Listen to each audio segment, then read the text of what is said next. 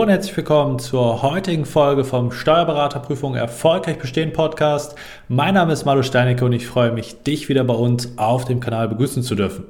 Heutiges Thema ist, warum du dir in deiner Steuerberaterprüfungsvorbereitung häufig selbst im Wege stehst. Dieses Thema betrifft natürlich die mentale Komponente insbesondere, hat natürlich aber auch was mit der Umsetzung zu tun und betrifft eigentlich sämtliche Kandidaten, ob im Erstversuch, Zweit- oder auch im Drittversuch, aber insbesondere diejenigen von euch, die das erste Mal in die Prüfung gehen, haben mit diesem Phänomen zu kämpfen. Was meine ich damit konkret, dass man sich selbst im Wege steht? Nun,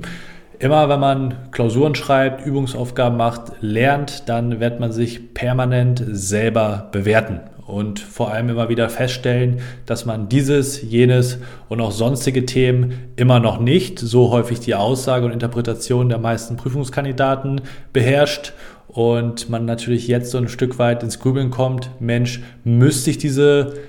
Themen vielleicht zum jetzigen Zeitpunkt schon kennen? Müsste ich, habe ich sie nicht schon vielleicht mal gehört? Hätte ich sie nicht schon parat haben können und, und, und. Dieser sogenannte Self-Talk setzt da bei ganz, ganz vielen an dieser Stelle ein. Und da muss man sozusagen zwei verschiedene Varianten der Betrachtung unterscheiden. Die einen reagieren jetzt darauf, wenn sie feststellen, okay, ich kann dieses Thema ganz offensichtlich nicht wie folgt und machen sich indem sie in die Vergangenheit blicken, dort erstmal einen Vorwurf in der Hinsicht, dass man offensichtlich ja nicht alles dafür getan hätte oder zum Beispiel ja, einfach nicht gut genug ist, weil man dieses Thema vielleicht im Samstagskurs schon mal gehabt hat und ganz offensichtlich immer noch nicht so beherrscht, wie es eigentlich notwendig wäre, um es dann in der Klausur beispielsweise auch abzuliefern beziehungsweise in die Klausur rein zu transportieren. Das heißt, der erste Blick geht bei vielen häufig in die Vergangenheit. Man macht sich dahingehend einfach Vorwürfe, dass man eben diese Themen noch nicht beherrscht und stellt so ein Stück weit auch die Arbeit ein, weil man eben sehr frustriert ist von sich selbst, von den Gegebenheiten, vom aktuellen Status quo, wie man so schön sagt, und haderte einfach extrem mit sich selbst. Die andere Gruppe, die sich, sage ich mal, mental extrem unter Druck setzt, da geht der Blick so ein Stück weit eher in die Zukunft. Und jetzt haben wir so Anfang Juli roundabout knapp 100 Tage vor der Prüfung, bisschen mehr als drei Monate noch zu gehen, bis der erste Prüfungstag anbricht. Und da sagen dann viele, okay, ich habe jetzt nur noch so und so viele Monate, ich habe vielleicht schon zwei, äh, zwei Monate Freistellung hinter mir so richtig greifbare Fortschritte habe ich nicht gemacht, vielleicht auch nach einem Monat Freistellung oder eben auch nach einem Jahr Jahreskurs. Und da stellt man immer wieder fest, so richtig viel substanzielles, abrufbares Wissen ist da einfach nicht vorhanden. Und die Reaktion auf diese Tatsache, dass die Zeit eben immer knapper wird und man nicht so richtig greifbare Fortschritte macht, zumindest nach dem eigenen Empfinden heraus, muss man ganz klar sagen,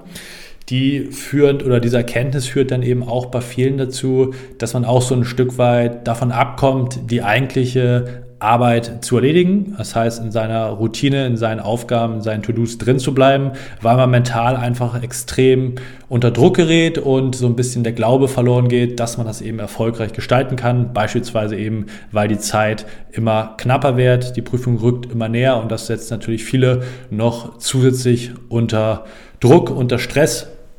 und das ist natürlich auch, da braucht man sozusagen kein tiefes Wissen haben in lernpsychologischen oder physiologischen Inhalten, dass der zusätzliche Stressfaktor das Lernen natürlich noch weiter erschwert und man so ein Stück weit da auch in eine Art Teufelskreis reinkommt. Die eigentliche Lösung liegt dabei, wenn man ehrlich ist, aber total auf der Hand eigentlich. Wie so häufig bei mentalen Problemen ist oder entsteht das Problem, indem man nicht im Hier und Jetzt ist. Das heißt, entweder wie beschrieben in der Vergangenheit, indem man sich Vorwürfe macht, oder in der Zukunft, die Prüfung ist bald und ich habe nicht mehr genügend Zeit, anstatt sich rein und voll und ganz darauf zu konzentrieren, was man aktuell Tag für Tag auf wöchentlicher Basis zu tun hat, um dann irgendwann im Oktober erfolgreich diese Prüfung zu gestalten. Das klingt jetzt in der Theorie natürlich leichter gesagt als getan äh, wo die meisten sich aber auch einfach schwer mit tun werden, von sich aus diese Erkenntnisse zu haben und sozusagen von sich heraus es zu schaffen, auf diese mentale, äh, auf diesen mentalen Weg zurückzugelangen. Das heißt, auf den Weg zurückzukommen und zu sagen, okay, egal was in der Vergangenheit war, ich kann es nicht ändern, egal was oder wie lange ich jetzt noch Zeit habe, das Einzige und wirklich Einzige, was ich tun kann, um im Oktober erfolgreich zu sein, ist auf wöchentlicher Basis, auf täglicher Basis, je nachdem wie der Plan aussieht, meine To-Dos, die mich jetzt erfolgreich machen werden, bestmöglich umzusetzen, einzuhalten. Dafür ist natürlich erstmal essentiell, dass man äh, einen Plan hat, dem man letztendlich auch vertrauen kann. Das heißt,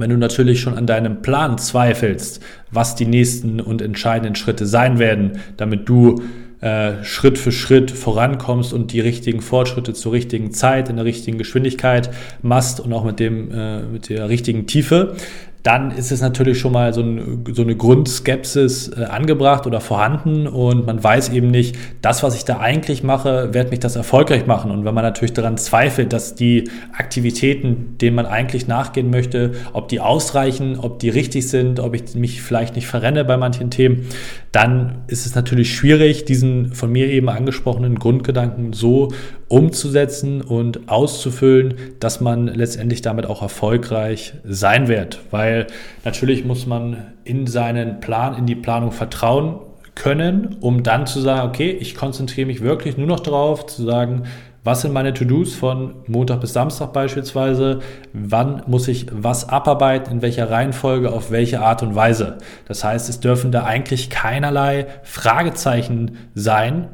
bevor du sozusagen deine Woche beginnst, was ist zu tun, in, welcher, in welchem zeitlichen Umfang, mit welcher zeitlichen äh, oder mit welcher generellen Lernqualität. Und das muss aus meiner Sicht eben alles geplant werden. Wie gesagt, möglichst auf wöchentlicher Basis kurzfristig, aber dann eben auch auf langfristiger Basis, auf einem Monats- oder Zweimonatsplan, der natürlich auch langfristig die ganzen notwendigen Schritte berücksichtigt. Weil bei vielen ist es einfach so, die setzen sich morgens an den Schreibtisch ran und sagen, heute, so, so weit es geht, so weit ich komme. Ähm, das spricht aber für mich komplett nach Planlosigkeit und du bist auch deiner eigenen Willenskraft letztendlich komplett ausgeliefert. Das heißt, wenn du dich morgens an den Schreibtisch stellst und guckst, ich versuche den ganzen Tag zu lernen, am besten auch keine Pausen machst, was extrem kontraproduktiv ist für deine Lernfortschritte, muss man ganz klar sagen, für dein Energieniveau, dass du den ganzen Tag über, wenn du lernst, sozusagen auch qualitative und produktive Lernzeiten hast, dann zeigt mir das eben, dass du kein Konzept hast, wie du da an die ganze Sache rangehst. Und das ist eben extrem gefährlich. Ich habe eben schon angesprochen, du bist deiner eigenen Willenskraft ausgeliefert und du bist in der Negativspirale drin, weil wenn du von morgens bis abends wirklich am Schreibtisch sitzt, ohne nennenswerte Pausen zu machen, dann wird dein Energieniveau definitiv nicht ausreichen, um von morgens bis abends produktiv zu sein. Und wenn du dann aber diese mentale Komponente mit einfließen lässt, du würdest gerne und du willst und du versuchst alles reinzugeben, bist aber nicht produktiv, bist dann noch gestresster, noch kaputter am nächsten Tag und du gehst immer eine Treppe, eine Stufe weiter runter. Du bist in dieser sogenannten Negativspirale, wie ich das immer bezeichne, und kommst da, wenn du sozusagen da keinen Cut machst, auch ganz, ganz schwer nur wieder raus. Und das ist eben ganz, ganz gefährlich. Deswegen aus meiner Sicht Ganz wichtig, auf wöchentlicher Basis zu planen. Du machst sozusagen deine Planung nicht in dem Moment, wenn du sozusagen kaputt bist und ja, der Emotion ausgeliefert bist, sondern am besten planst du, wenn du ausgeruht bist, an einem freien Tag, wo du sagen kannst, okay, so und so sieht's aus, das und das sind die To-Dos, die kann ich realistischerweise umsetzen, das ist auch lerndidaktisch sinnvoll und dann lege ich mir die entsprechenden Inhalte in die Woche, nachdem ich die Zeiten im Vorwege geplant habe. Und das ist eben ein ganz, ganz anderes Konzept, mag für viele vielleicht marginal sein vom Unterschied her, ist aber von den Auswirkungen her dramatisch, weil alles durchgeplant ist, du quasi nur noch damit äh, konfrontiert bist, diese Zeiten einzuhalten, aber dir nicht mehr zu überlegen, ob du überhaupt noch Zeiten äh, setzen musst. Es wird nur das gemacht, was man vorher geplant hat und es wird nichts gemacht, was nicht geplant ist. Das heißt, du hängst auch hinten nichts mehr dran an die Planung, weil dann ist häufig das schlechte Gewissen im Spiel und man meint, noch mehr machen zu müssen, was aber eben aus der Emotion herauskommt und nicht aus einem sachlichen logischen Ansatz heraus, von der Planung her und das ist eben ganz gefährlich. Wenn du all diesen Problemen unterliegst, dann ist die einzig richtige Strategie aus meiner Sicht, dass du erstmal dich in die Lage versetzt, entweder selbstständig, dir bewusst zu machen, dass du diese Probleme beispielhafterweise aufgezählt von mir in diesem Podcast, dass du dir die bewusst machst, dass du in diesen Negativspiralen drin bist, dass du diese äh, strategischen Fehler begehst. Und dann brauchst du natürlich als zweite Komponente die richtige Strategie im Hier und Jetzt, was ich angesprochen habe, dass du wirklich einen Plan hast, dem du vertrauen kannst und den du dann sukzessive Step für Step einfach abarbeiten kannst. Und wenn du diese beiden Komponenten zusammenbringst, dann mag es sein, dass du auch mal zwischendurch wieder diese negativen Gedanken hast, mal links, mal rechts abweichst vom Weg, aber dann kannst du immer wieder auf den Weg zurückkommen. Und das ist eben eine Strategie, die dich erfolgreich macht und dich nicht ausliefert deiner Emotionen, deinen, äh, deinen negativen Gefühlen im äh, häufigen Fall und das Ganze einfach deutlich professioneller gestaltet.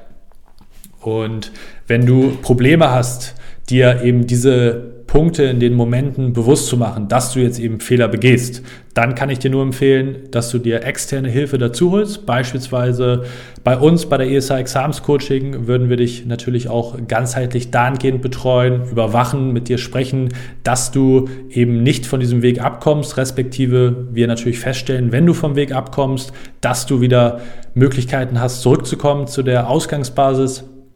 und natürlich vor allem der wichtigste Aspekt, dir erstmal eine Strategie mit an die Hand geben, auf wöchentlicher Basis. Was sind deine To-Dos? am Tag, in der Woche, in dem Monat, je nachdem, auf welchem Stand der Vorbereitung du dich gerade befindest, was bis Oktober noch für Möglichkeiten bestehen, um das Ganze dann erfolgreich zu gestalten.